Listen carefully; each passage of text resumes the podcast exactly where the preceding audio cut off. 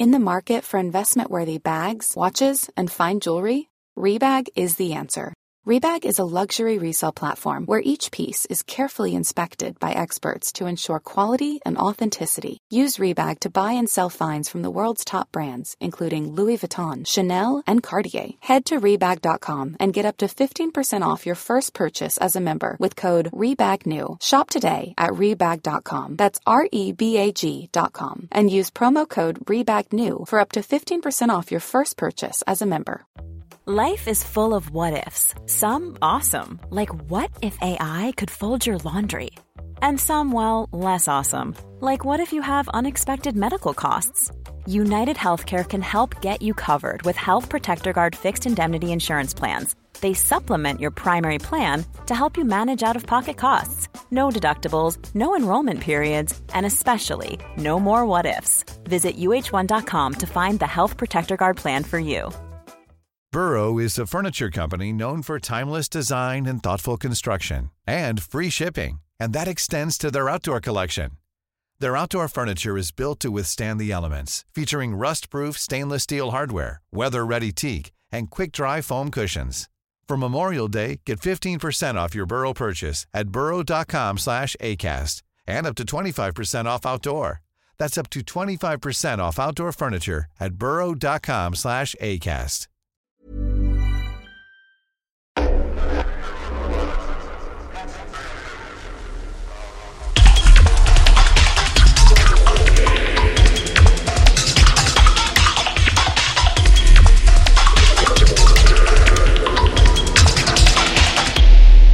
This is not a diving podcast with Scuba. Welcome to the show. I'm Scuba. This is the Not a Diving podcast. Right, this is the first show in three weeks. Had a couple of weeks off in an unplanned fit of, well, what can I say? I don't really have an excuse to be honest, but uh, suffice to say, there were schedules which were not kept to. I've been deep in the bowels of a uh, run of dates to support the 20th anniversary of a label, Hotflush 20 dates. I've been all over the place, had some really fun nights, but unfortunately, lots of the other stuff that I suppose we've been doing in that period hasn't happened. And um, not, not all of that is my fault, I have to say. And to hold my hands up and say some of it is my fault, but definitely not all of it. Anyway, if you're a patron, you'll have had stuff in the meantime and if you want to support the show, if you like what we're doing here, then you can do patreon.com slash scuba official. Yeah, there will have been stuff that you would have got whilst regular episodes have not been airing. But we are back today with a full episode, which I'm happy to say, finally back. And okay, just before we get started with this episode, I'm going to say that I'm at IMS, International Music Summit in Ibiza, this week doing three live podcasts. So if you're at the conference, definitely come and say hello. It's going to be fun. I'm going to be interviewing. In fact, no, I'm not even going to say who I'm going to be interviewing because uh, the podcasts are going to be up on the main feed, and I don't want to give it away too soon. I mean, if you really want to find out, then you can probably find out, but I'm not going to give it away right now. Anyway, so so like I said, if you're in a booth this week, then definitely come and say hello, and um, yeah, be nice to see you around. Right, this week on the show, Tamsin Embleton has edited a really exciting and important book called Touring and Mental Health. Tamsin is a psychotherapist, but she's a former music industry professional. She used to be a booker and did various other things, which she describes in this week's conversation. And we get into all kinds of interesting areas detailed in the book. The book is a pretty weighty tome, it's 600 odd pages. And luckily, I was able to have a, a bit of an extended period to get through it. I was um, given an advance PDF of it at the end of last year. So I've been making my way through it and um, yeah, I was able to dig into some of the areas which I really found interesting in it actually. It's quite technical. It's a lot of uh, different chapters written by academics and as well as people directly involved in the music industry. So, yeah, it's a really interesting piece of work and actually going to be pretty widely available on the circuit because Live Nation paid for it or well, contributed quite a lot towards getting it published and made a block order, meaning that if you're at a Live Nation venue backstage, then there'll be a copy of the book around, which is kind of cool. So, yes, I think we should just dive in, shall we? I've already mentioned Patreon. Join us on the Discord if you're not there already, hotflushrecordings.com slash Discord if you've got anything to say about the show and follow the Spotify playlist. Okay, that's about it, right? Yeah, let's just get into this, shall we? Without further delay, here is Tamsin Embleton.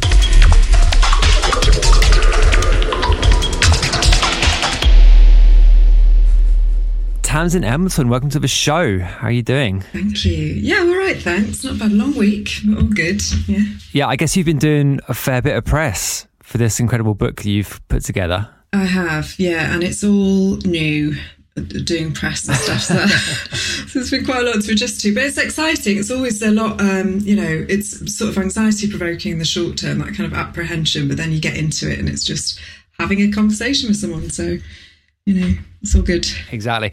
So I have listened, I've been following this a little bit and I've listened to a couple of things that you've done. So I'm going to try not to overlap too much, but there's going to be an inevitable uh, degree of that. So just to get started for our audience on this show, could you just introduce yourself and tell you, tell us a bit about who you are and your uh, kind of potted history of your experiences in this stuff?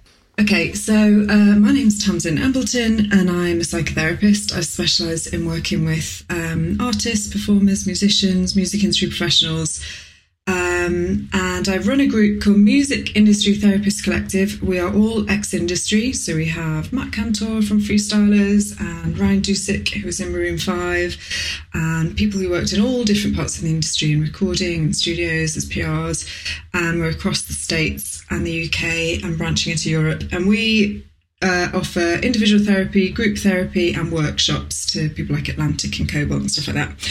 But before that, um, I was a booker. So I used to run um, club nights, um, mainly kind of indie club nights, really. And um, I used to book a little festival. And then I was an in house booker um, for Mean Fiddler at various venues um, and did a bit of management, bit of tour management and yeah and it was kind of through that that i started to think a bit about the impact of touring so i went on tour essentially with um, a tour managing a wonderful woman um, anna calvi and she was supporting a side project of Nick Cave and the Bad Seeds, Grinderman, who um, were touring Europe. So we went out on the road with them.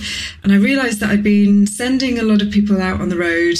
Uh, and I'd been kind of joining tours for, but in a kind of short way, in a brief way, a couple of shows maybe in the UK, or I'd go out to Europe and do a TV show here and there, that sort of stuff. But I wasn't really understanding the toll it takes and just the kind of complexity of it and, and how it can hit you in these different areas. So I look at it in a kind of now I'm a therapist, that's how I look at it anyway, as a kind of, uh, you know, there's lots of psychological stresses and demands, there's lots of physical stresses, um, you know, which is partly due to the lifestyle, but also to do with the stress and the roller coaster you're in.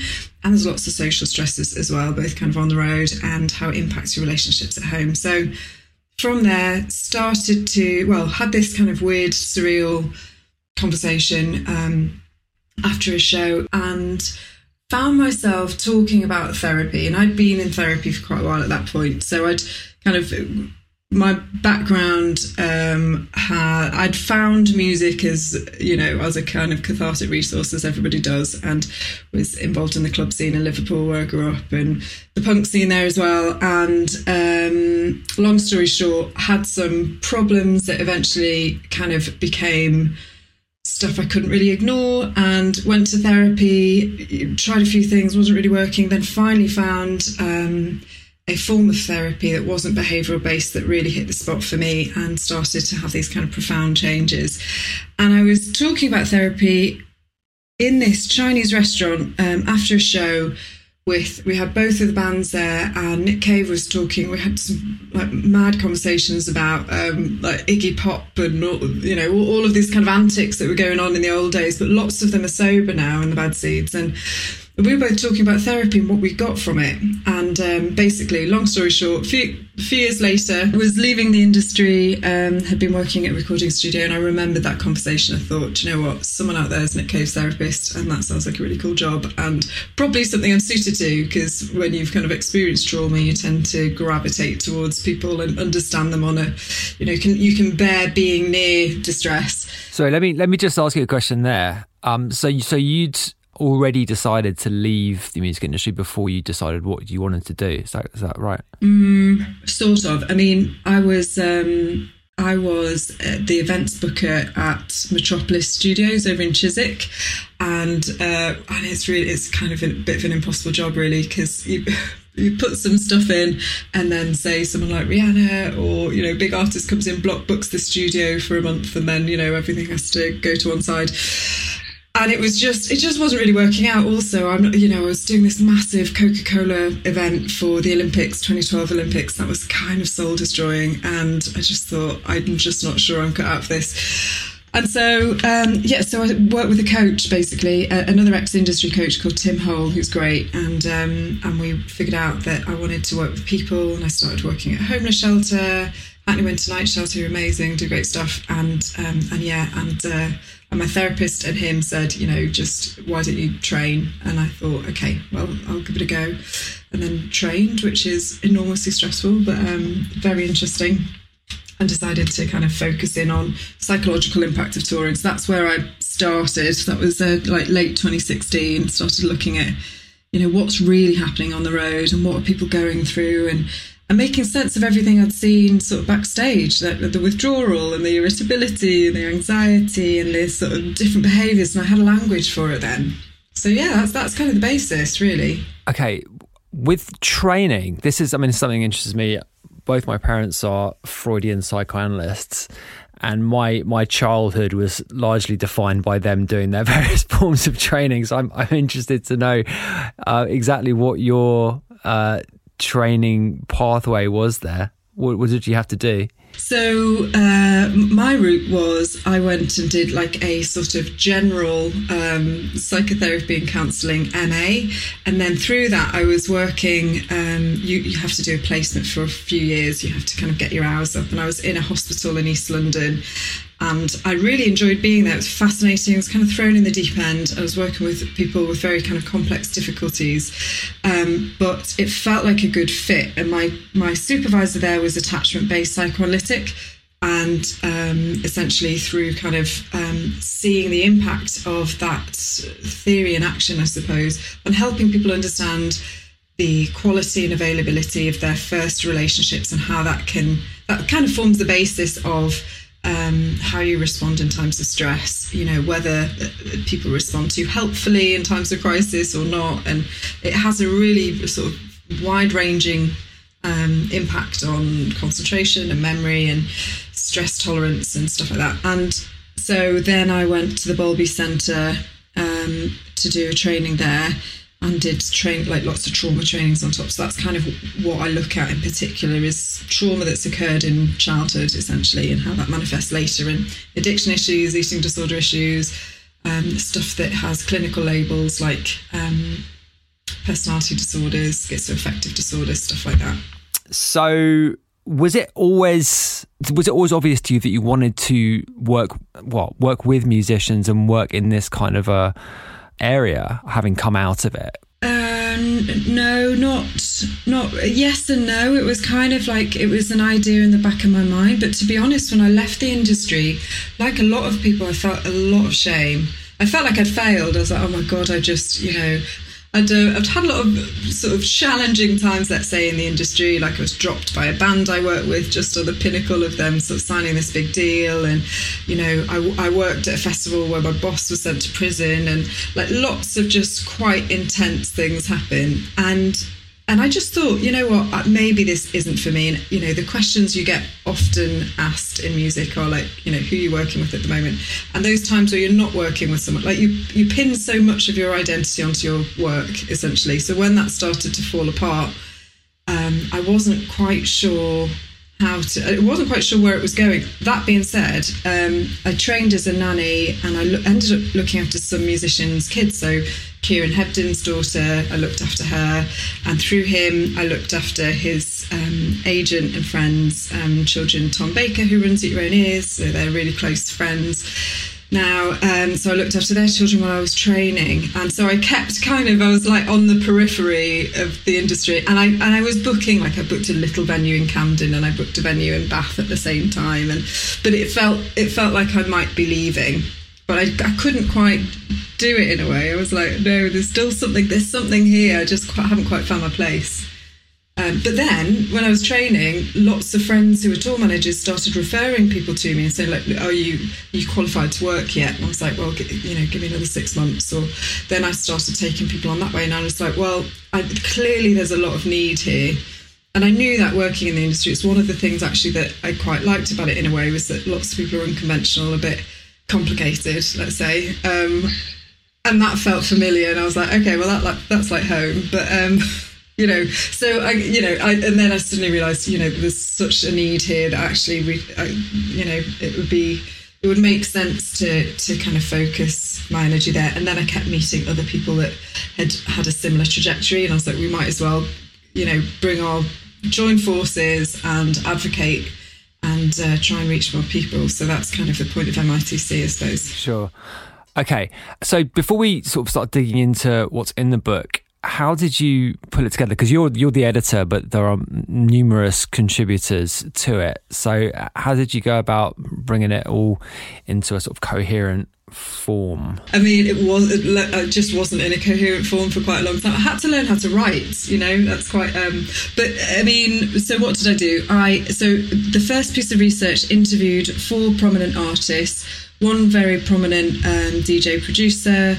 Um, and people in other areas. And then from that, I kind of condensed these threads and said, right, we really need to have these kind of physical issues looked at, these kind of psychological issues looked at, these relational issues looked at. So I had a kind of rough idea. Then I spent about a year trying to get um, organisations and charities in the music business to support it, and um, didn't get anywhere. And did a crowdfunder, got some money from Live Nation, and then I could then I could tempt people in with money, which is always more helpful. so it's like actually let me let me jump in there and ask you just how clear were you about what it what you wanted it to be at that setting out point? Um, yeah, pretty clear. I, I think um, I had a list of chapters I wanted it to include and the sort of depth I wanted to go into. But at that point, I think we thought it could be about 170 pages is the contract I signed, and it's like 640. So publishers have been pretty um, patient, let's say. But, um, right, so you got to the crowdfunder, and then at what point did it start sort of taking shape after that? Um, so crowdfunder had a, a, couple of days in. I um, I was having a pint in the French house and had an email come through from Michael Rapino saying, "Just senior crowdfunder. What do you need?" And I thought it was spam, so I was sort of like gearing up for a chippy response. And um, and yeah, and then it, I sort of figured out this actually is Michael Rapino. And um, and yeah, so he'd uh, somebody in Live Nation UK had seen it, sent it on to him, and then that was really quick. I just said a figure, and basically within a week the money was in the account, and they've had no involvement apart from that. But then we had to sort of ask them for another favour, really, because the publisher the publisher we went with, who were brilliant, Omnibus Press, said, you know, like me, don't really know how many people are going to be interested in this sort of thing. So they were like, do you think we can get a minimum order from Live Nation? And so they agreed to get these 3,000 copies and um, and yeah, and so they, that, they've just purchased them for venue and festival dressing rooms. Yeah, I saw that. It's great. So, okay, it's uh, in my in my sort of like general notes that I, I made having gone through it. I mean, you sent this to me ages ago, actually, and I have managed to read the whole thing, but over the course of like four or five months now. As I said, it's, it's some of it is very technical, and it's a combination, I think, of kind of quite academic stuff with stuff which is almost in a kind of self help kind of a format. And it, it did strike me that what I would have expected a book like this to be written what if it was to get published that it would be written in more of a kind of self-help style but it actually is it's it's pretty meaty in the on the kind of technical side. So tell me about how like i mean how did you have those things in your mind? Like how much were you thinking about or how we need to sell copies of this to you know when, when it needs to be kind of rigorous academically? Like how are you thinking about that? Yeah it, well it's a hard balance and it's funny because you know we get feedback saying it's digestible which is great and then of course um, there are some chapters which i completely agree that are are more technical. The first section of the book i think is so the book's in six sections and the first bit the background we've got one chapter that analyzes all the research we could find like 80 90 research studies. Um, and so, yeah, there, there is that technical component. But what I was hoping for the kind of more instructive chapters that are like here's what to do is that actually that was going to be digestible. You can have some takeaways of you know how to help yourself how to help other people. But essentially that took ages to get right to be honest. And uh, peter peter robinson from Popjustice has been ph- phenomenal throughout. He's written a brilliant dealing with the media chapter but he kept gently asking me look you know, remember the audience because I'd be waffling on about, you know, some psychoanalytic concepts and stuff, and he would help kind of ground me and go, yeah, okay, no, I need to pare this back a bit and um, and uh, yeah, keep to the brief. But it's a bit, I, I think, um, I hope there's something in there for everyone. But I, I guess I wanted it to seem robust because I wanted I wanted to show the, the scale of the problem, which we do have a lot of research that shows the scale of the problem, but kind of beyond that, go and, and here's the impact of that psychologically. And here's what that does, you know, to a, a group dynamics, and then have, you know, and here's what to do about it. And I think you, it's a, yeah, it's a tricky thing to get all of it in one place. Yeah, sure. I mean, there's that classic thing where, excuse me, the classic uh, notion that for every equation you have in a book, the sales will halve or something. Um, and I don't know if there's a I don't know if there's an, an equivalent of that for um you know studies cited or footnotes or something, but I actually think it's it's a pretty good balance that you've drawn. So you said there the scale of the problem. Now there's numerous or myriad problems actually detailed in the book, but so so do you see there as being a single thing that you can pinpoint psychologically that's an issue with this stuff, right? No, I'm, i mean more generally like the scale of um, suffering, let's say. But I think there's lots of root causes to that, and it's really it's about a combination of factors that kind of manifest, let's say, and it can be there's kind of trends according to job role, according to where you are in your career, like some of the issues that artists face will be to do with their job role, but then at different points of their career, they'll face different things, you know, around sort of job transitions, around gaining or maintaining success, or fear of losing relevance, or all those kind of things. But, you know, so it, it's really, really varied. Um, yeah, so I wouldn't say you could pin it down on one thing necessarily. Maybe somebody could do that. I can't, but um, yeah.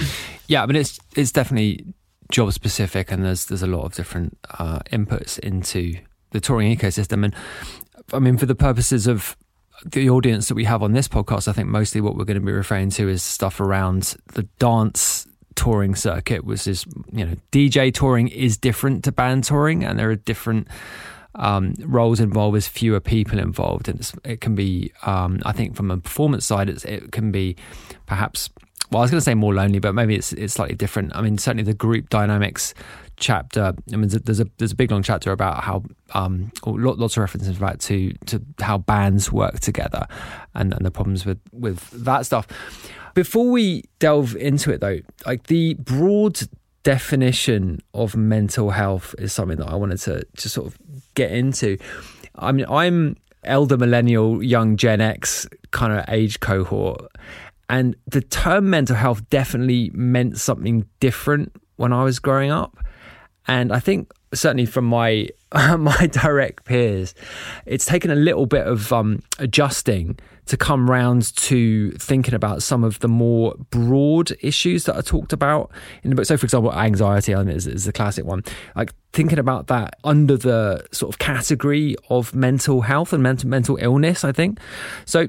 Can you just kind of sketch out what the, the what the broad definition that you take in the book, and actually it's, it is a broad definition, which is which is widely accepted now. So sketch out what that is and how maybe that's changed and why some some of us of, of a certain age struggle with it a little bit.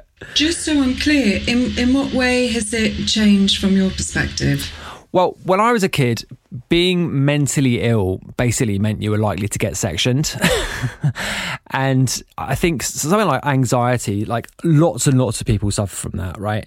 and it's something which is well it can be dealt with and it's it's something which lots of people live with and you have to live, learn to live with it. It's but it doesn't necessarily re- require a clinical intervention right? And i think when i was growing up mental health implied that sort of requirement for for for a clinical intervention. I think that's sort of what i'm getting at here. Okay. So um, you know broadly speaking, mental health includes sort of describes uh, two types of well-being: your psychological well-being that it, it corresponds to your thoughts and, and your feelings, and your social well-being, which is about your relationships um, and how you form and maintain them, how you think of them, how you respond to them. Um, mental illness, I would distinguish from that. So you might have good mental health and poor mental health. Um, so, you know, when your mental health is really good, you are functioning well, you're optimistic, you know, you can you can cope with fluctuations and you're not acting impulsively, you're feeling safe, you're present, you're kind of aware of your limits and capacities. Um, and so, but poor mental health is, of course, when, um, you know, when your feelings deepen and your functioning is impacted. So you might feel, um, you might have more worry, you might have a lack of confidence, you might feel pessimistic, you might have anger difficulties, and it might impact how you um, focus and concentrate. You might be more tearful. Um, but mental illness is more about, um, well, it it is a you know, it's a clinical level of distress that your uh, people are trying to measure there when they're kind of thinking about diagnoses. So um, there's lots of different symptom profiles for mental illnesses, but it's it's really about kind of having ongoing difficulties, and those difficulties are severe, um, and that then prevents you or causes problems for you in maybe your workplace or in relationships or in how you function as a person. So that could include um, more severe or, or, thought of as severe symptoms like um, hallucinations, distorted thoughts or upsetting thoughts like paranoia or delusional beliefs. Um, it might have its extreme highs or lows in moods um, or mood swings, you know, very intense feelings that are hard to process and really hard to move through. So it's it's there's a kind of greater risk there, um, and it's also impairing your functioning. So we all have kind of periods of good and poor mental health, but not everybody gets mentally ill. Okay, yeah, that, that makes complete sense. So let's go into Okay, I've got an enormous list of stuff, and it's almost difficult to know where to start.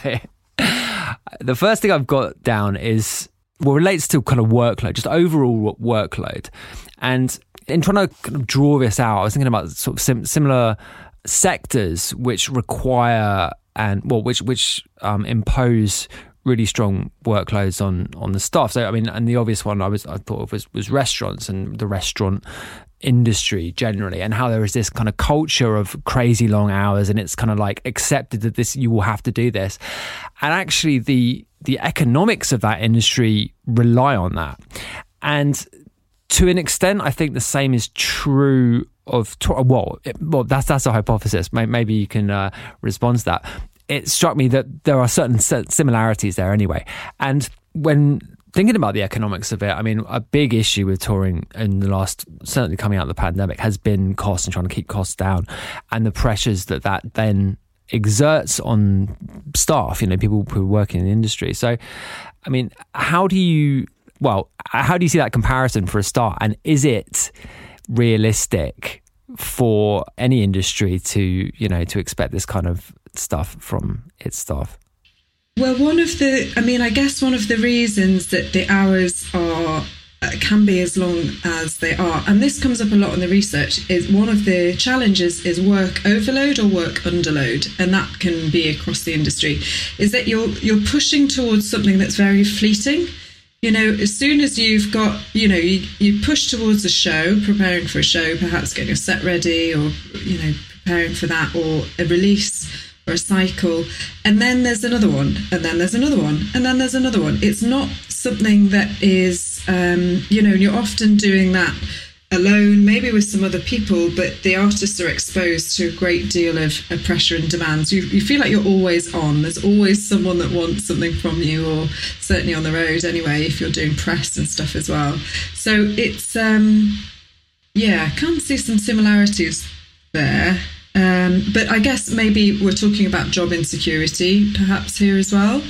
that there isn't a sense of, you know, when momentum builds, there's a lot of anxiety around keeping it going and not being able to say no. There's a sense that there's a lot of competition, other people are ready to step into your place.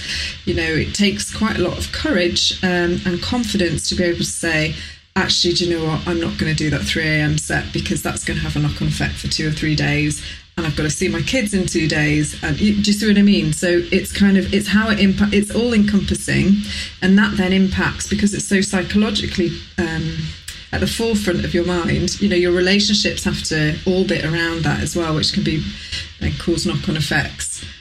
Yeah, okay. So thinking about the economics of it though, because I mean the comparison to restaurants here I think is is quite stark because filling shifts at a certain price per hour and you know having a certain amount of staff to make make the headline prices work is analogous, I think, to having a tour crew and paying them a certain amount and having them need to get through a certain amount of work on their shift. I mean, there's a there's a, there's a line in the book which is sort of recommending like 12 hour days maximum for crew members, and I, I you know I I hundred percent hear where this is coming from, but I wonder what the implications are for you know the rest of the if if we're thinking about you know comparing restaurants you know the price of a of a dish is going to go up right if the input's going in and the price of a ticket is going to go up if costs go up for a for a tour yeah, I mean, that section does have a disclaimer saying if there were no financial implications, here's what would be ideal for mental health. So, yeah, I hear you though. And I think at the moment, post pandemic in particular,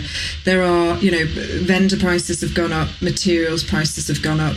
Brexit's fucked everything, obviously. Um, you know, there's additional visa costs. There's, you know, so yeah, especially for emerging and mid-level artists, there's it's enormously, um, it's much more difficult to make tours lucrative. Um, and I don't know what the answer is there. I mean, a, a friend of mine, you probably know him actually, Laurie Miller um, uh, was suggested on LinkedIn, maybe this is where brands step in, which I think is a great idea. Um, or it's one of the solutions, but there's something about the way that things are being divided at the moment, perhaps, um, that is meaning that the people that are being pinched the most, um, you know, are often the artists. But there is there is some money being made here, so we need to figure out, you know, not always, but we do, you know, there is at certain levels there's money being made. We have to think about sort of where that's going. But you're, you're right. I mean, you know, my my dream for mental health of a tour is not sustainable in a way because I'd ideally be saying like two days on and one or two days off here and then you know early and late check-ins and, and you know if you were having it really in an optimized way, then you've got to think about everybody else you're on the road with, if it's a band or you're touring with crew. Um, but there are tweaks, and I think there are, you know, what I'm hoping to get across in the book is that some of this is about creating psychological safety, which is about better communication skills and recognizing early warning signs and, you know, working under less intimidation and the way that people speak to each other in the industry, which can um, be very challenging because people are under pressure. So some and there's some stuff about that it's quite easy to implement. Um, and then there's some other things about routing, about schedules, which of course there's a more of a cost implication. Yeah, I mean, I think in many ways DJ touring is doing it on easy to be honest, because you have a much greater degree of autonomy about what you want to do, and you have a far fewer number of people relying on you. I mean, you know, touring with a band it just sounds like a nightmare, frankly, just in terms of the logistics and the um, the support that you need and and supporting that support. You know.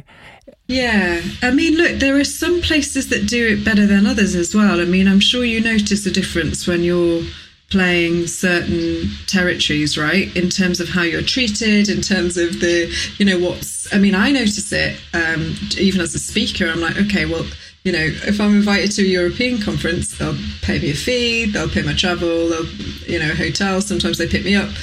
If it's in the UK or the US, that's really rarely the case. So there's, you know, we've got some culture. I guess what I'm trying to draw attention there to is cultural differences in how people are, are treated, and also, you know, certain sort of Nordic countries, for example, have a minimum wage that artists have to be paid, etc.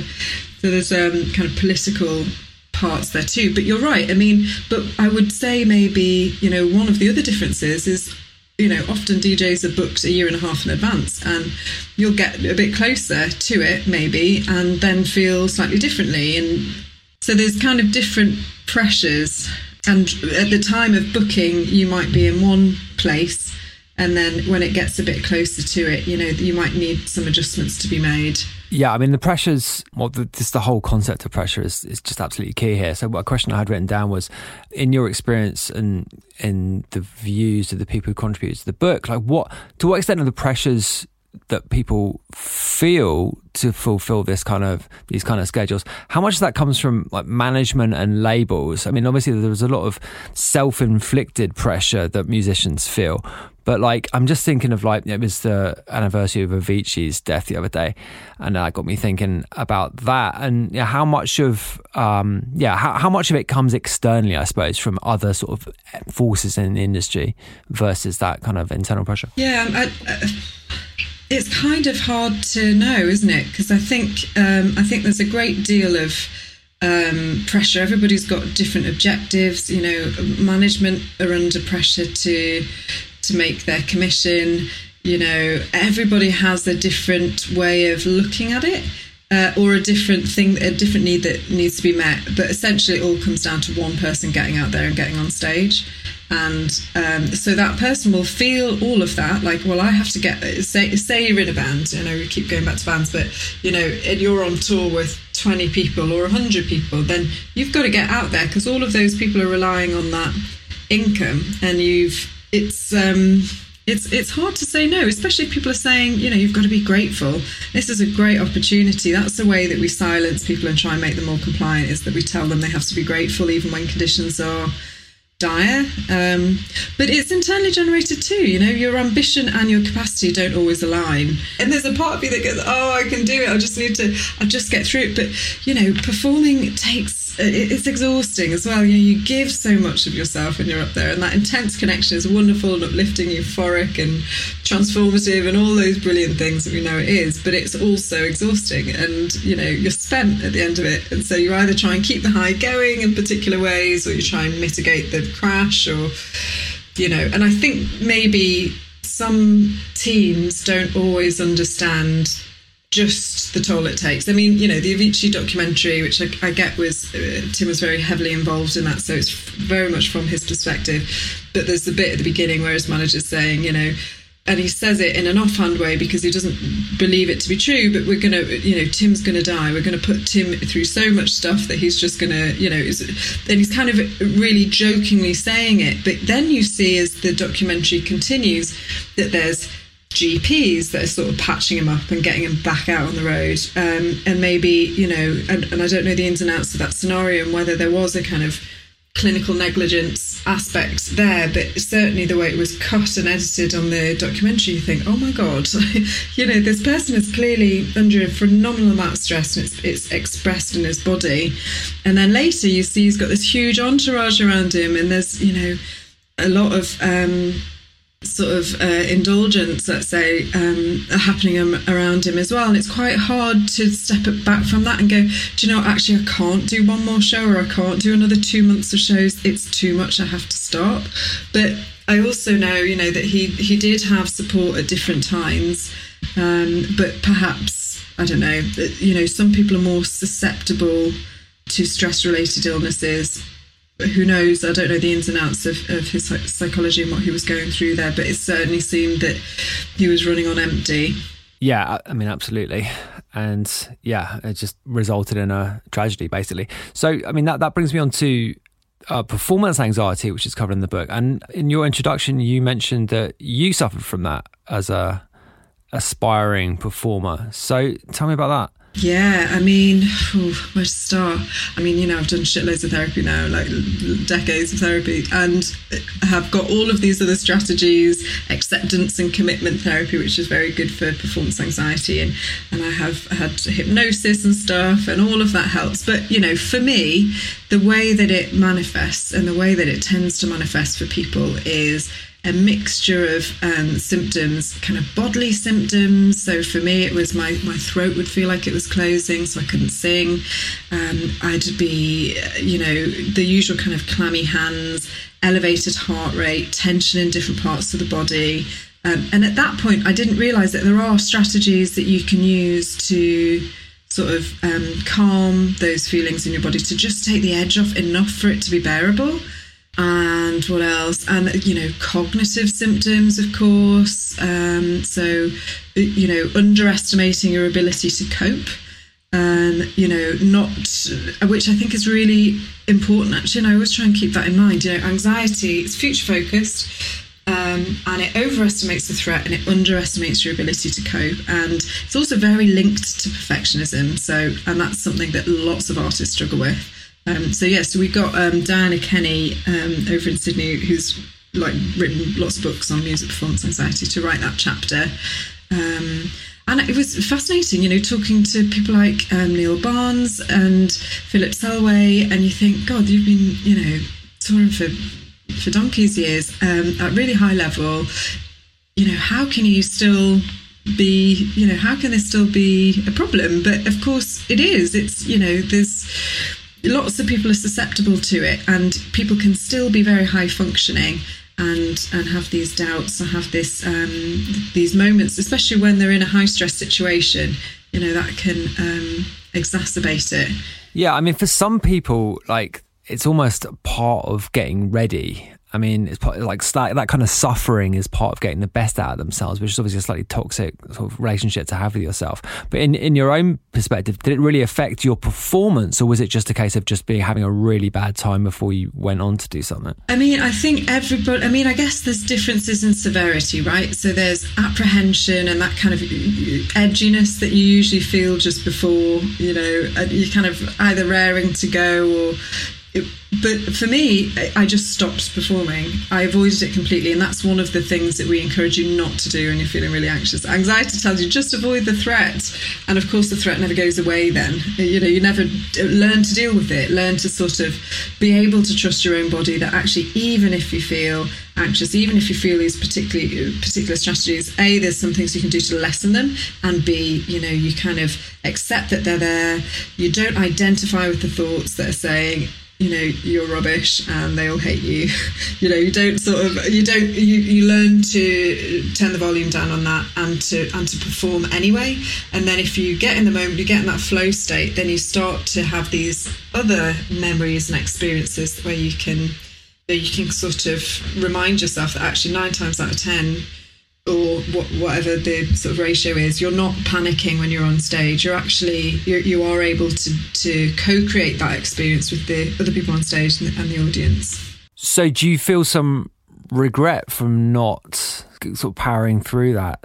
No, I don't think that was for me. I'm not an. I don't think I'm an on-stage person. Uh, I don't think you know. There's some people that are really good at that, and I, I just wasn't. But I was really into music, and I think maybe, I mean, maybe I could have been a bit more courageous and you know but i don't think knowing what i know now about the pressures of um, being a performer i don't think that was for me really. Actually i think i'm i think i've got my found my bit. Yeah fair enough. I mean it's um it definitely has significant downsides to it. Okay so a really interesting thing that i pulled out of uh geordie shenton's piece was the was the idea that people who go into music musicians are sort of predisposed to some of these issues, like disproportionately predisposed to some of these issues. I mean, how do you explain that? I guess was my question. Like, is it possible to explain it? Like, what what makes people who are you know susceptible to you know these sorts of issues? What what draws them to something like music? Do you think? Um, well, um, I would say uh, some some musicians have are predisposed to suffering um, because of a combination of factors, um, including biological sensitivities. So there's, do you know what? There's a good sort of um, image of this that is taken from um, oh god, I've forgotten his name. William. Oh, never mind. It'll come back. There's an American pediatrician who researches um, resilience in children, and he came up with a concept to describe some of his research. It's been expanded on since, but basically the concept is some kids are like dandelions. Four fifth of children, he said, would, would, like dandelions. You could essentially pretty much chuck them anywhere, and within reason, um, you know, within laws, um, and they would uh, find a way to thrive. They would be so they have ways of coping with and adapting to stress. But one fifth of children are more like orchids. They are um, much more uh, sensitive to shifts and changes in the environment they um, and they had both the best outcomes and the worst outcomes on the tests that this guy did. Boyce, that's his name. WB Boyce, maybe something like that. WT, one of them. Um, and so they had the best outcomes in that they had a much higher creative potential for flourishing, but they also had the worst outcomes. They were much more likely to develop stress related illnesses when exposed to the same amount of stress as the dandelions. So and that sort of shows you that okay you might have a, a, set of people who are drawn towards creativity and have a natural aptitude or a, you know a, are able to develop that through skills building etc and maybe it has um, benefits for them in catharsis and release and expression and they're picking up um, and they're sort of reading the environment they're translating that for us and that's the role of artists in society you know you might argue. Um, but at the same time the pressures and stresses of the industry can cause difficulties that um, for them, and that's kind of what you hear in research, like the Gross and, um, Gross and Musgrave research. Um, that's quite popular um, from Help Musicians in I think it's 2016, 2017, something like that. Their research was, you know, time and time again, people saying the creation of music is uh, therapeutic, i.e., it's stress relieving and it, you know, it's beneficial but the conditions of the industry are stress inducing or um, are, are, traumatic or, or, or, difficult in some way. And I think that's kind of, you know, time and again what we seem to see. It's not the music and the making music that's the problem, it's everything that comes around it. Okay. It's when it becomes a career that it's a problem, I think. Oh, right. Well, that's an important distinction. I mean, okay. Well, I mean, this, this does fascinate me, I have to say, because, I mean, as someone who has done this and who has experienced quite a lot of the things that which are talked about in, in the book, quite frankly. I do wonder whether, I mean, it's interesting putting it in that paradigm, right? Because I do wonder, like, to what extent the lack of a career, because I mean, like, like, as you say, like making music can be extremely stress relieving. I mean, I actually have to say, on a personal level, it can be pretty stressful as well. You know, if, when you're putting pressure on yourself, which I don't think is necessarily linked to having a career, you know, having to make money out of something. Like putting creative pressure on yourself is something which is not necessarily linked to money at all. The, the reason that it jumped out as me, at me was because the question of whether there was a, a, predisposition was in my head, and I was actually looking for this thing to come up in the book, and I was just it was kind of like a light bulb moment when it when it did come up. I mean, do you think that extend? Oh, here's a question: does, does that extend to people who work in the industry, or is it just musicians? Well, I would say we actually don't have as much research on this as I'd like. This is my um, particular area of interest. Really, is that um, what you know? A lot of the research focuses on the stresses of the industry, but it doesn't look at um, doesn't look at what are people coming into the industry and how how that's interacting. But there has been some studies, so Bellis and Hughes, I think, is the one that you might be referencing there, which, and also actually Paula Thomson, who's the book's clinical editor, researches her her research actually I, find absolutely fascinating. So she was researching trauma and the creative experience, and so she found that people that had experienced high levels of childhood trauma, which was measured by adverse childhood experiences, and there's ten of those, and so experiences of extreme stress in the family home, and she found that people that had, who had experienced the most childhood traumas and adverse childhood experiences um, were more on the sort of negative side. They were more shame based, more anxious, more prone to suffering. I'm trying not to put words in her mouth here. Trying to remember, but um, but on the plus side of things, they had much more transformative creative experiences. They were more able to get into those you know, wonderful kind of heightened peak experiences and flow states. So they'd, they'd get a lot more from performance and from creativity but they're also more prone to perhaps um, you know self criticism and that sort of thing. So um, I think we need this is an, one of the many areas that we actually do need more specific research. We, I'm not sure we need more research on just general levels of depression and anxiety because that's sort of uh, you know a lot of research is saying the same thing, but we do need more that goes into the root causes. But to answer your question, I would say anecdotally, I would assume so because you know when you work in the industry you do come across quite a lot of unusual people or people that are clearly wrestling with something. And lots of them like me were kind of you know frustrated failed artists maybe. Or like you know people that have gravitated um, for the cathartic impact of, of music but are also kind of working through some stuff or holding and carrying some stuff. You certainly see that on tour you know you see that a lot in crew i think it be- and once you know what you're looking at you're like oh okay there's a lot of people who are struggling. And we've got you know the research um, by Hyam Newman um, and co in the states that was looking at uh, artists but was also looking at crew and it was a really large scale study which is great really helpful for us and they found very high rates of suicide uh, clinical levels of suicidality clinical levels of depression anxiety etc which does seem to say you know that there you know that there's something else happening here. It's not just the conditions of the industry. But also we know of you know um, enormous pressures to promoters. The skiddle survey that was a few maybe five years old now i think was talking about um, you know the immense pressure um, that promoters feel. And I know of a, a, few agents that have sadly taken their lives, and there's I, I do think it is it tends to attract unconventional people, let's say, or, or, complicated people, but they often have areas of um, high functioning. And then it's the, do you see what I mean? So you, which means it's not always spotted. Do you think that creativity in people is, um, well, the word I'm going to use is fetishized, but I'm not sure if that's quite a, the right word or a useful word. Do you think in society creativity is seen as something which is it's over indexed in people, do you think? In terms of like its its desirability? Um yes. I'm trying to think what I, what I feel about this.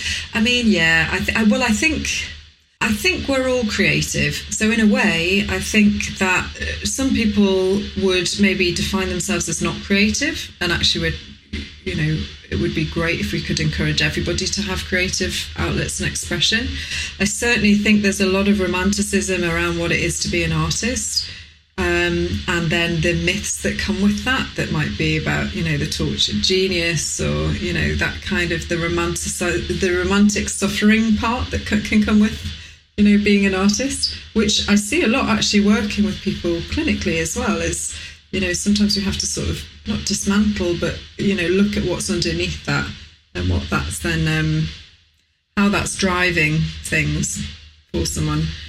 But I mean, yeah, I certainly think there can be a lot of lionizing around artists. You know, there can be a lot of um, sort of elevating, and they're just normal people with a particular, you know, aptitude or skill somewhere but they also have areas of where they struggle and areas of the you know of immaturity etc so it's not helpful to raise some people up and laud them as particularly special i don't think. I don't think it's helpful for them or us.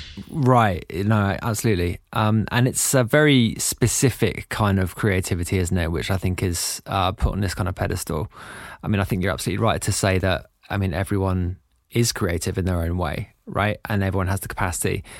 But it's this kind of um, yeah, the, the suffering genius, which actually um, brings up the this whole thing about the sort of twenty seven club and the sort of untimely passing of artists, which is which is fetishized. I think I think that's the right word for using that, which is covered in the book. So tell me a little bit about that. Yeah, I mean, I've been invited on to a few um, events that have been the titles been like the Twenty Seventh Club, and I try not to say no to stuff, but I've had to. I've been like, do you know what? I'm not. I can't be part of that. We can't continue this.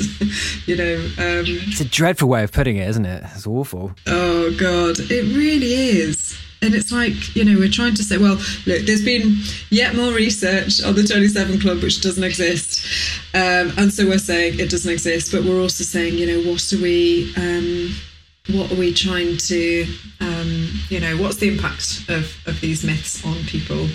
And how do we dismantle them and actually say, look, this is a person that's suffering?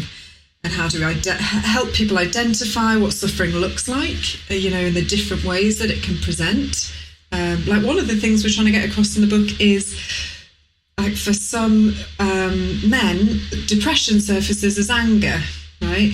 And um, so it's trying to show that things can present in different ways. It's not always a traditional vulnerability doesn't always look how you expect it to look.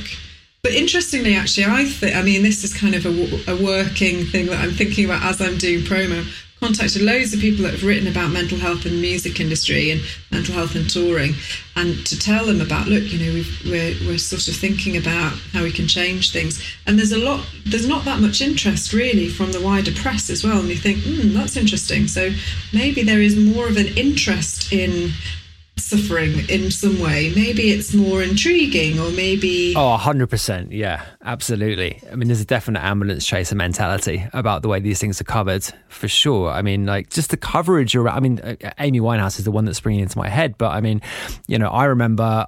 Um, you know, Kurt Cobain's various issues before he eventually committed suicide, and there was it was just hysteria in the press around it of, of the kind which is you know, you just don't get that coverage around anything anything good, do you? Let's, let's be honest. No, that's. I mean, I, you know, I've been trying to work out: is this just me just saying, "Why aren't you covering my book"? do you know what I mean? Or is this actually a legitimate thing? I mean, I think it might be both. But I think, I mean, yeah, I remember, I remember all of that, and I remember how awful it was to, you know, to watch Amy being hounded. I mean, we can talk, you know, there's the tabloid part of that. But then what I seem to see anyway is that there's this, you know, when someone when someone dies, there's this sort of tragic mourning, this public mourning, as if that all of these factors aren't, you know, contributing do you know what I mean? Like as if the way people are being described in the press or asked to sort of mine their deepest, darkest feelings in interviews, and the, the way that we're using people isn't part of it. And I, I find that challenging. Let's say it's just my euphemism for everything at the moment.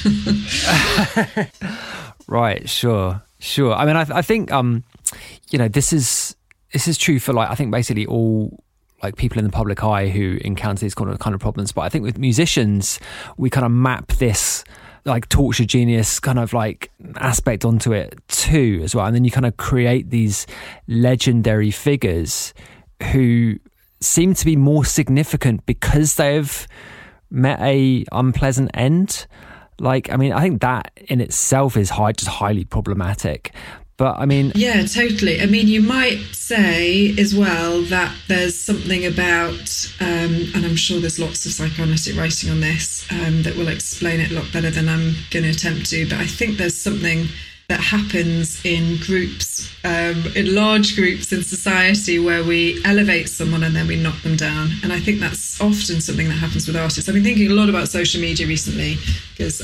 Um, you know things are coming through in in uh, sessions around anxieties about you know past things being discovered about cancel culture about things like that that's coming through so i'm thinking a lot about how we respond in groups but yeah i definitely think there's something about um, there's a, almost a schadenfreude or there's a satisfaction i think when somebody topples off a pedestal that we put them on I think the satisfaction in having someone elevated, we can say maybe aspirational in some way, perhaps, or it gives us something to praise and we see them as one dimensional.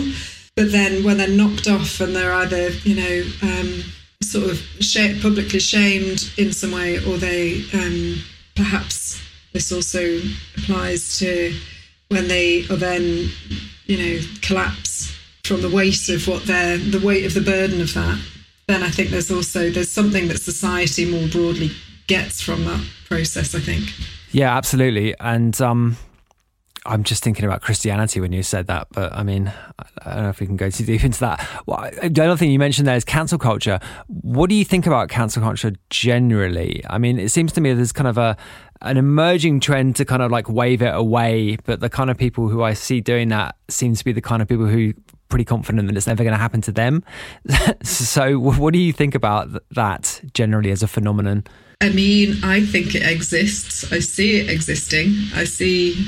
I, I think there's a. Um, I think there's a, a narrowness to how we're perceiving things, and I think that comes from anxiety, really you know this labeling of things as good or bad you could you, you know the psychoanalytic concepts like splitting when you divide people into all good or all bad i've seen it recently um, and there's seems to be a kind of you know somebody a sense of justice behind it which makes people feel like it's justified this person is wronged in some way and therefore um, it, you know the kind of court of twitter will um, try and ruin their careers. But I think if you're coming, what what it does, whether or not that is fair or not, is one thing. But what it creates is an unsafe environment, and so.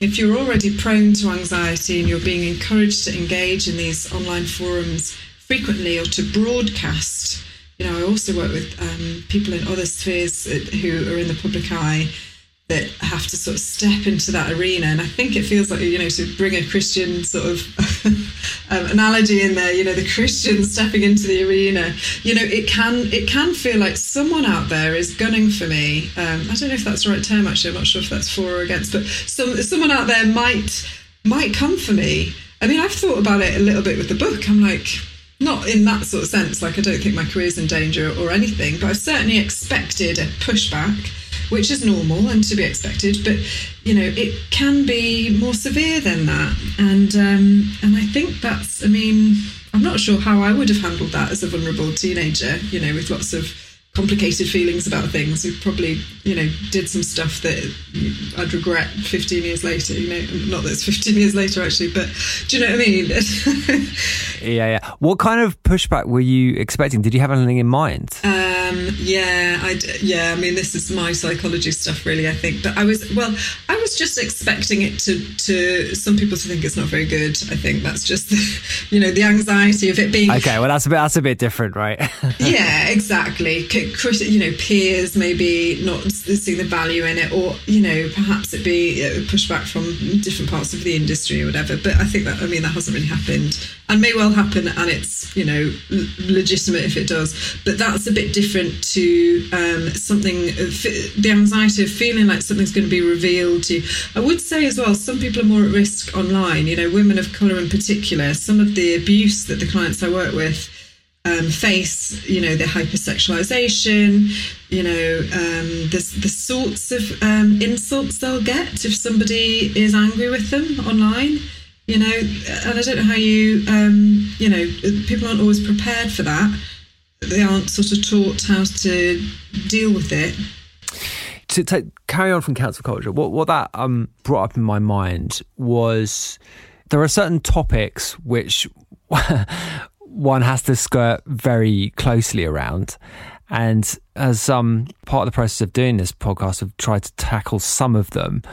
So one of them is gender equality in the music industry. And I mean, I, I, actually I did an interview uh, at the weekend where I tried to articulate my view on this and did a really bad job of it. And I'm now in abject terror about how this interview is going to be uh, received when it comes out. But um, let's talk about the, the gender equality stuff, which is covered in the book, though because an area of gender equality that we had discussed on the, on the podcast is the disparity between not performers, because I think there's been quite a lot of movement on that side in the past few years. I mean, maybe not to the extent that there needs to be, but there certainly has been movement. But it's always struck me that actually on the back end of the industry, it, it's even less equal in terms of you know people working in terms of like the uh, um, participation in the industry. So, I mean, how, do you do you agree with that? And how does that change? And what do you think? Um think it's a very good question. Uh, I mean, I think likewise, it's a, it's a, it's, it's fraught, isn't it? You kind of don't want to get it wrong, and you don't want to um, upset or misrepresent people. What came okay, through? Okay, so let me let, let, me jump in. Let me just give you my uh, my my view on the other side, which I'm waiting to get me in trouble. So the sort of top down, let's get fifty percent of performers on festival lineups. That seems to be like the main method that has been used. But the goal to me really is to have 50% participation across the board. It's like 50% of people making music, participating at all levels. And actually achieving that probably requires quite a bit more than just having, you know, 50% of headliners, right? It probably requires a lot of work on marketing products to non-males because I mean the music tech world is unbelievably misogynistic in the way in the way it markets its products. For example, so what I've tried to what I what I've tried to articulate is is the need for much more kind of bottom up measures rather than this kind of like top down. Let's let's impose fifty percent of, of people from a from a much smaller pool of participants, right? Which is in itself a kind of market distorting action, right? But just going back to the um, participation in other areas of the industry, like how do you get women and girls interested in doing this kind of work? I guess is the question. Um, well, I think lots of um, women and girls are interested in it, and I think there are some groups that are doing great things like 3T Tour Tech training. Um, which I've just googled, so I'm just going to.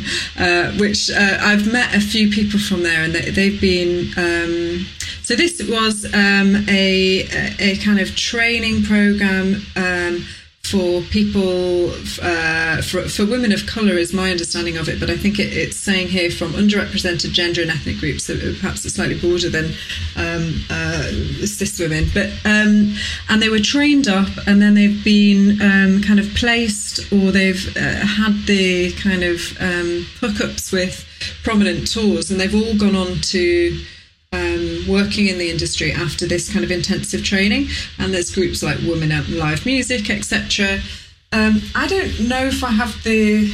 Uh, I don't know if I'm the best person to talk about um, the training part of it. Like, how do you make the industry more attractive, and how do you recruit, and how do you train? But I think one of the difficulties women have when they're in the industry is that a lot of the people at the top, and this is changing um, you know, are are men, are often white men, and so there might be barriers to progression. So on tour, you have there are, and this is changing. Like you do, of course, you hear of women sound engineers, um, monitor engineers, and women carpenters now, and, and things like that.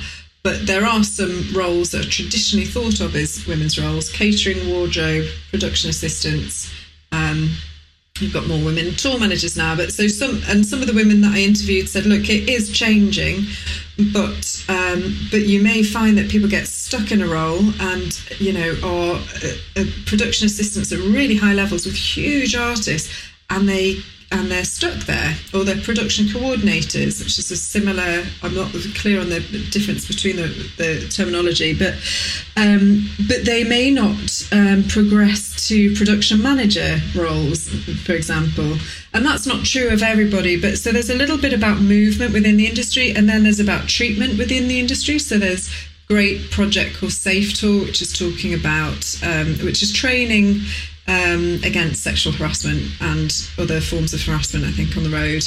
Um, because that's another thing, you know, the cult, because when cultures are male dominant, there can be particular types of language. And like Sean from Drowned in Sound interviewed me the other day, and he was talking about, which I hadn't thought about actually, I think that's a really good point. Like, you know, dressing rooms that have been sort of loads of graffiti on the walls of dick pics and stuff. And you think, oh, interesting. Yeah. I mean, Do you know what I mean? But there's there can be um, a, a, misogyny in the culture, and, and and that was coming through from the men that I interviewed as well, which was interesting. So they were saying when you have a greater gender diversity on the role, like Opie, who's um, production manager for uh, Rolling Stones and Black Sabbath, and you know big, big, big artist. And he said, I loved when he said this actually, I thought it was just brilliant language. I thought I'd misheard him, but he said, um, you know, when you, you have more, you have more gals on the road and it breaks up the pigness. I was like, what? It breaks up the what? And he's like, you know, it breaks up the pigness of the guys. Like people behave a little bit better and, you know, it shifts the language and people, but not all people are that self-aware to change. But, you know, you can apply that to, um, diversity, racial diversity as well. The groups tend to perform better when they're more diverse. we know that from lots of research, but um, also the, the culture starts to shift. How? Sorry, let me let me ask you about that. Perform better under what metrics? Yeah, good question. I mean, I haven't done that research personally, but I did find some online that that seemed to say that diverse groups, because you've got diversity of thought, you know, there's maybe um, that that there can be uh, better outcomes that way. Um, yeah, yeah, I've, I've I've read stuff like that. Yeah, like for example, in, in the makeup of company boards, for example, you'll have a be- you have better performance, managerial performance when there's a diversity of um yeah backgrounds basically represented. So yeah, that that would make sense. Yeah, exactly. And of course, then you see, you know, in that sense, you're talking about representation as well. If you see yourself up there, you know that it's possible for you to get there. So that can be encouraging and motivating. But I think one of the things that came through, and I wish I just wish he'd let us put his name on this, but I can understand why he didn't. I interviewed a high profile uh, touring person. You know, he's been touring for 30, 40 years, and he said, Oh, the gender pay gap's huge. And I was like, How huge? Like, what we're we talking? He said, Oh, you know, 50% wouldn't be unusual. And you think, Huh, interesting. And one of the problems with touring um, is that, you know, what people are paid is often hidden you know, it's secretive, and the argument for that might be, well, they've negotiated their rate, and it's based on, you know, both their negotiating um, sort of skills and their experience. Sorry, are you talk? Sorry, let me let me let me clarify that. Are you talking about the support staff, not artists? There. Yes, I'm talking. Yeah, I'm talking about production. But I mean, but I think there's. It would be great to have more transparency across the board as well. Like Natasha um, Hendry, who um, sang with Chicane for years and is now a research psychologist and a singing teacher.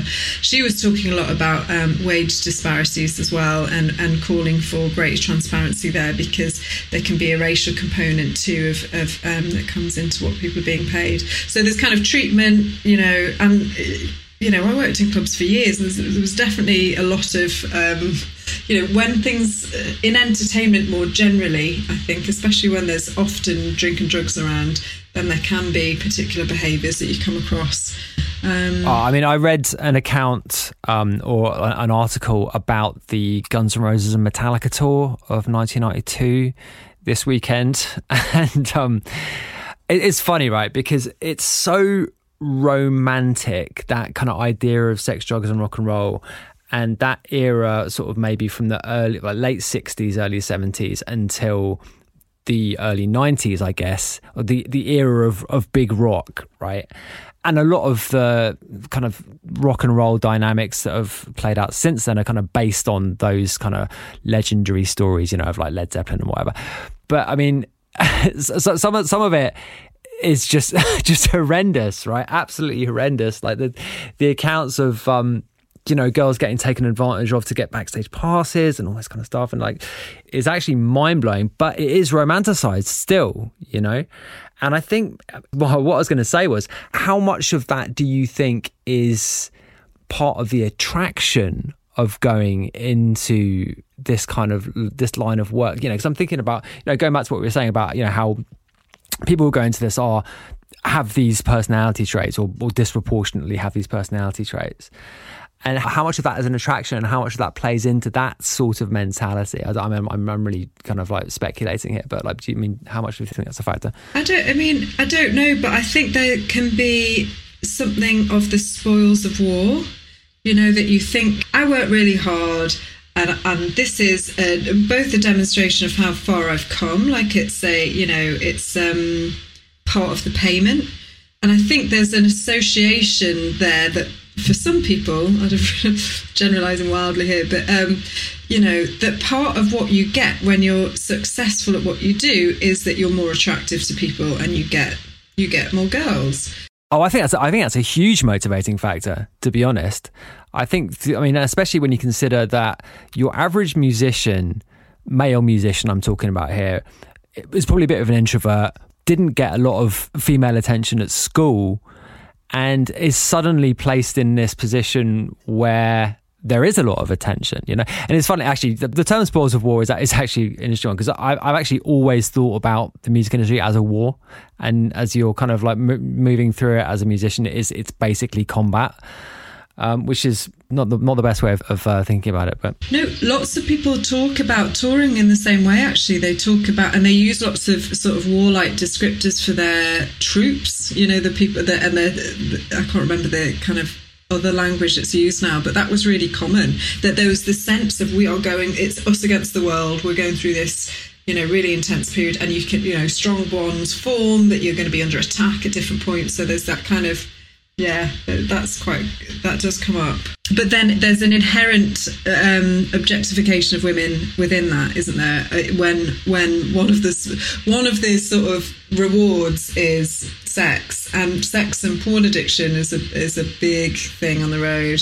People don't talk about that openly actually but some people have done which is why we have that chapter in the book.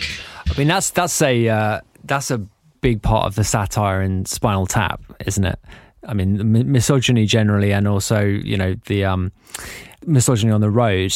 Um, I mean, just the, um, the smell the glove album cover being the uh, one of the funniest parts in the whole movie. But I mean, like, but but it's funny because it's it's satirizing something that we all know is true, right? And it's and I think doing a really really effective job of that. And that was forty years ago, you know. So, but if you're feeling really powerful on stage, you are, you know, you may be. There's also a, um, and I'm not talking about sort of assault and stuff here, although that does happen. You know, you do have people who are very persistently trying to seduce you sometimes, not all the time. Um, but you are suddenly more attractive. You are suddenly the funniest person in the room, which is something Darren, I think is it Darren Hayes from Savage Garden said on a panel once. He said, you know, he realised that suddenly he'd become viewed as the, the, funniest person in the room when he knew he wasn't that funny, which I think is brilliant. And I'm like, that what what good you know self awareness, but also how bizarre. And of course, you know, you're gonna you're gonna want to still feel powerful and great if sometimes you feel insecure. And you know, some people work through the adrenaline on stage. It feels similar to sort of sexual arousal in a way, so they might you know continue that high physically. Let's say.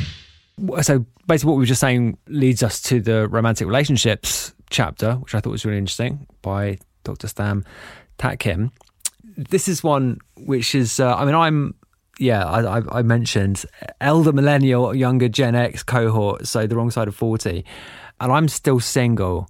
And I think part of it is because I spent the age of, you know, 28 till, till now, basically, mostly on the road.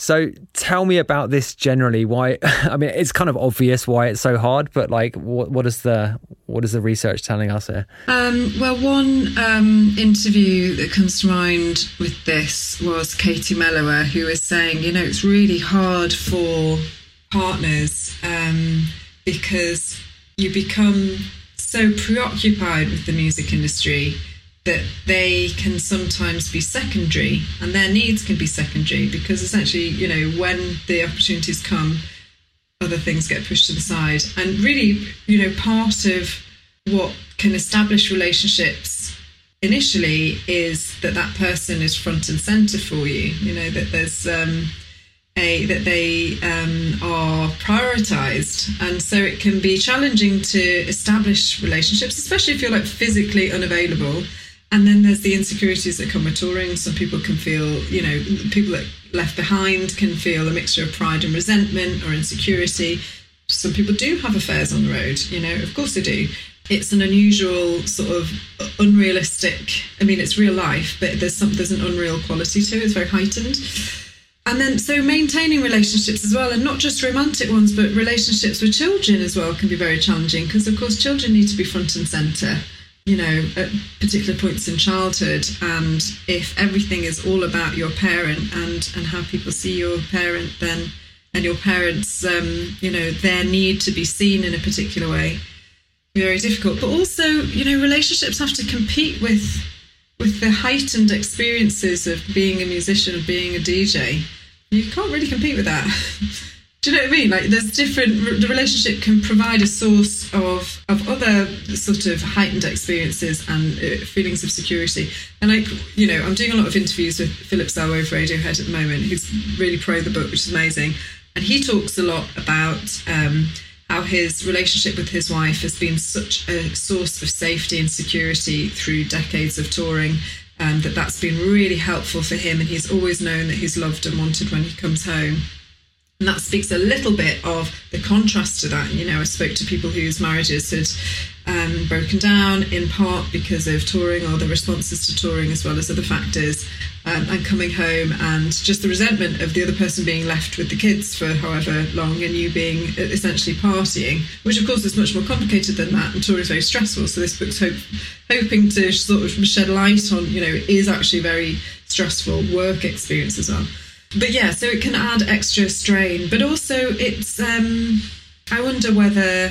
I mean, some people come back from tour and they realise that other people have reached life stages that they haven't. You know, it's almost as if there's a part of them that's kind of preserved at a particular age. People say that about fame, actually, don't they? They say, you know, you, you stay at the age that you became when you that you were when you became famous. There's a part of you that doesn't mature along the usual lines. Yeah, I mean, my own experience of that was, as I said, spending my the whole of my thirties or the end of my twenties and my most of my thirties heavy, heavy touring, and got to the sort of like classic midlife crisis point, which is to say, sort of late late thirties, and all my friends hit it at the same time, except that what I wanted from my midlife crisis was like normality, basically. I, I, had a kind of like really pronounced need to just stop doing this shit and have a normal life. And all of my friends are doing the kind of classic, like motorbikes and sports cars or whatever. Or actually, actually, in the case of, of, of I think these days, buying an expensive push bike seems to be the uh, the equivalent of, of buying a sports car. But yeah, it was so striking and just obvious as, as to the reasons. But like, yeah, I mean, coming down off it is just. Mm. It's how you make space for both, right? Like, that can there can there be space for the enlivening experiences on stage, but can you also, you know, shift that focus back to to nur- trying to nurture something and, and let that kind of relationship grow? But I mean, you know, a friend of mine, um, I was talking to. I'm just trying to think whether we've put him in the book actually with this, but I'm not sure. But he would um, tell me, you know, he'd set aside a few weeks off tour and be like, right, that is that is family time. Definitely gonna. He's this. He's not in the same relationship now. I won't mention who it is. Um, but he's an artist, and he's not in the same relationship now. But he'd set aside a few weeks for uh, off tour, and then suddenly they'd be offered Reading or Leeds or something, and you're like, oh, mm, oh, okay, well, I can just cut it, cut it by a few days. And for him, it seemed really rational because he was like, you know, you don't often get main stage at Reading. This is something I've really got to take, or whatever it was. There's always a reason, but of course, the impact to the family was that that was that was the only time we had that that we had your full attention, and we're still competing for that thrill, that exhilaration that you get on stage that we can't offer. And I see this in other industries as well, you know, film, things like that too. But um, so you know, but then again, you have people like told somebody yesterday, I was on a panel with Ferry Corsten, um, I think it was at Amsterdam Dance Event a couple of years ago, and we were on a mental health panel, and basically he's got really good mental health, so it was it's interesting, uh, interesting person to have on because he was like, oh, I don't have problems at all, I just nap before I go on stage, I eat really well, I don't take any drugs, I don't go to the after party and I go home to my wife and kids, which is great, but you're like, okay, he's not, he's not sort of susceptible to the same sort of temptations as the rest of us, but um, but do you know what I mean? People do. I guess what I'm saying is people do have do find ways of um, of adjusting, and families and relationships also um, find ways of making space for this is what this person does in the family. Um, but you know, the cycles of separation and reunion are going to add a strain, and like Kieran Hebden talks about that in the final chapter a little bit of the impact of that, and um, the disruption and the guilt that comes with disrupting, you know, family life. Yeah, I mean, coming back, I think can be just as problematic. And and you're right. This this is covered in the book as well, and certainly from my own experience. Um, if I had it this week, I was um, in the states for pretty hectic, just just a week, but it was really really intense. Like you know, shows every night, like you know, too much drinking, like seeing lots of old friends, and it was a really fun experience. But absolutely shattered when I got home, and just this kind of empty feeling, you know. And actually, like, uh, I don't know if you've read Slash's autobiography. It's actually really, really great. I would highly recommend reading it. But like one of the one of the things that sticks in my mind from that was him saying when he was on the roads, he didn't really have a problem with drugs. And it was when he got home was when he started taking heroin because it was just so like empty. You know, you'd have your have this like multi-sensory stimulation every day, every hour of every you know, every minute of every every day. Something's going on when you're on the road, and I'm particularly I'm, I'm you know, in in that uh, environment, their particular environment must have been like just off off the scale. But I think for anyone doing this kind of thing, it really is a is a challenge which is not, I think, appreciated at all by you know, onlookers. Anyway, if you haven't experienced it, it's not something that you think would be obvious. Definitely, and I think it, it, on a smaller scale, you have the post-show blues, you have the the crash that can feel, you know, you go from this moment of intense connection with the audience um, of whatever size that is, you know, to suddenly being alone in your hotel room and I think there's something you know physiological that's happening as your nervous system is trying to rebalance, and I think there's something intense psychologically that's happening when you're in those those moments where it just drops, and then it happens on in a more um, sort of elongated, profound way post tour because you're t- you're coming out of this kind of survival mode you've been in your nervous system, your immunity, you know, stress has impacted every system of your body. You've probably got post show, post tour flu. You know, often people come back with all sorts of like skin conditions and respiratory conditions and stuff. But they sometimes you hear people um, and they're describing that basically it's almost like their body's still on tour. They're having their peaks of sort of adrenaline at different times of day. You know, sort of just as they would be sort of going on stage as if their body is being kind of primed like a Pavlovian sort of response to, you know, so they, it takes a lot of adjusting. And then, you know, you've got a big change of status. You've got not only the psychological impact of this kind of intense whirlwind, and then suddenly it feeling like the world's sort of, you know, in grayscale, like all the technical delights of touring, you know, the sensory overload of it all. And then suddenly you get home and everything may feel, by comparison, dull you know and you've lost your raison d'etre you've lost your status you know no one you don't have your AAA pass for you know Tesco's or whatever. You can, you're out of you know you're out of practice of doing ordinary things. And um, and you, we hear that like Mac Miller so also um, of course died a few years ago of um, an overdose um, and just before it was like within, I remember when he died, and I was, I went on his Twitter and I thought I just want to see, just in case there was any signs of what was happening beforehand. And there wasn't something overt, but there was a message within 24, it was sort of 24 hours before, where he said he just wants to go back out on tour. He just wants to feel that, you know, what it's like to be on stage again. Words to that effect, not quite that. And then he has this drugs binge, and you just think, well, you know, okay, it's my um, you know assumption of what led you know the connection between those two things there. But it seems as if he was trying to recreate the high that he gets, that intense connection, that feeling of of belonging, of being seen, of being loved, of that really meaningful moment you get on stage. I was trying to recreate that in another way, perhaps. Yeah, absolutely, totally agree. Leaning on the kind of self help aspect of the book, can you pick out some like easy wins as a looking at touring DJs. If you're a touring DJ, what are some easy wins to make things easier on the road? I mean, you just used Ferry Corsten as an example, but I mean, if we're we're not going to be uh, quite as right on or quite as lucky mentally as Ferry. Okay. Uh, okay, let me think. Um, what are some easy wins?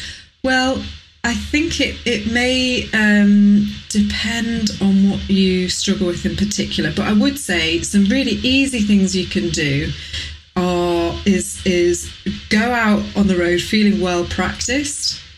So you don't, and that's going to help reduce performance anxiety. Like Neil Barnes, um, who's brilliant. Um, you know, was talking a bit about performance anxiety. He said, you know, there was a few shows that he'd, like way back when, that he'd got out on stage and realised he didn't really know what he was doing. He hadn't really kind of quite prepared, and just the overwhelm of that. Um, so, you know, right, and I, I, mean that sounds absolutely terrifying to me. Um, So, you know, and, and, if you've toured before, look at what you found draining last time and, and think about what restores your energy levels. So, you know, you might think about, let's see, the emotional connection, you might think about good quality sleep. Maximizing sleep is really important. So, think about the timing of your flights, think about early and late check ins to hotels and requesting that thinking about, um, you know, this is a job. It doesn't have to be a celebration every night. You don't have to get completely shit faced. Maybe if you have a problem with um, alcohol, uh, you know, you can request a dry dressing room. You can request, do the same for your hotel room. You can ask for something that doesn't have a minibar. Think about how you're going to exercise on the road. Think about nutrition. Um, and then there's sort of strategies you can use that can help um, you know, help you decompress. So stuff like visualization. Rob da Bank did a great chapter on um, meditation actually, and I was talking to oh, Blaise D'Angelo yesterday about that, um, who does uh, meditation retreats at IMS. Um, you think about um, you know what your body's going through too. So you might want to book in some physio or some massage at some point um, to help your body uh, rebalance and deal with the stress and the tension of you know repetitive movements as well which you might have on stage. Um, what else? Uh, mindset stuff's really important. So um, you know being able to loosen perfectionism a little bit. You can still aim for excellence. You can still aim for doing something really well, but try not to have that rigidity around it being perfect. Try and loosen that a little bit. We call, um, you know, instead of it be, we call it healthy striving rather than that perfectionism. And it's really about being more flexible. And reframing criticism as constructive feedback, embracing challenges, persisting despite setbacks, that kind of thing. Um, and really fostering good connections. So what I did notice, which I didn't put in the book as much, is um, gender differences as well. There, of course, you know there are social differences um, in terms of maybe connections. Uh, sort of, women tend to have more frequent. Um, an emotionally more frequent contact with friends that has emotional content in in those connections as well and men particularly of a certain age you know, maybe don't um, have those kind of characteristics to their relationships, and that's a source of stress relief. Is this something you relate to? you know? Mm, yeah, I know. Well, I mean, you know, this is it. It's kind of, you know, how do we how do we use the kind of resources that we've got? Looking after your ears as a DJ, mega important. You know, it could be lots of competition of who's louder, not just where you are on the bill, but who's louder. But talk to the promoters as well about the billing. It may be that it suits, you know, maybe you've got a bit of clout and it suits you actually to play at 11 rather than three or four or something. So think about that. Um, you know, think about what's going to work for you and the knock on effect and how you're fueling your body. And buy the book. You know, Honey Dijon just posted about it. And if Honey's on board, then it's, it's got to be good. That's, uh, that's a seal of approval. okay. Well, Tamsin, this has been great. Thanks so much for your time. It's been awesome. Yeah, it's been really interesting. Thank you. Yeah, that was Tamsin Embleton. What an interesting conversation. This is the kind of thing that I really aspired to when I started this podcast. And it's great to have such a wide ranging discussion on some of the issues that, well, as I mentioned in the conversation, some of the issues that I've experienced firsthand. And are, I mean, they're sort of talked about in a piecemeal kind of a way, but I think it's kind of work is really, really important in you know taking a a very systematic and detailed approach to solving these kinds of problems, or to at least to addressing them, you know, in a serious way. Anyway, this is a great episode. I'm absolutely knackered, so I'm not going to talk for too long. We had some amazing parties this weekend. It was a great party in Berlin and also in Lyon on Sunday night, and I've just got back home after having done that. So I'm going to love you and leave you. I'll see you in Ibiza this week if you're around for IMS. Join us in the Discord, hotflushrecordings.com slash Discord. Follow the Spotify playlist. And yeah, I'll see you back here, same time, same place next week. God, I sound tired, don't I? For the next episode for Not a Diving Podcast. Thank you.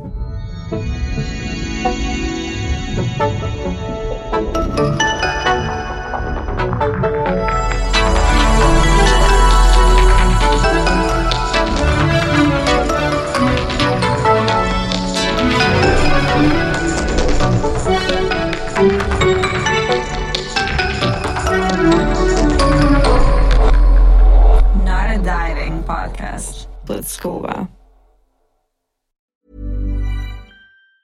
Mom deserves the best, and there's no better place to shop for Mother's Day than Whole Foods Market. They're your destination for unbeatable savings, from premium gifts to show-stopping flowers and irresistible desserts. Start by saving 33% with Prime on all body care and candles. Then get a 15-stem bunch of tulips for just $9.99 each with Prime. Round out Mom's menu with festive rosé, irresistible berry chantilly cake, and more special treats. Come celebrate Mother's Day at Whole Foods Market. Even when we're on a budget, we still deserve nice things. Quince is a place to scoop up stunning high-end goods for 50 to 80% less than similar brands. They have buttery soft cashmere sweaters starting at $50, luxurious Italian leather bags, and so much more.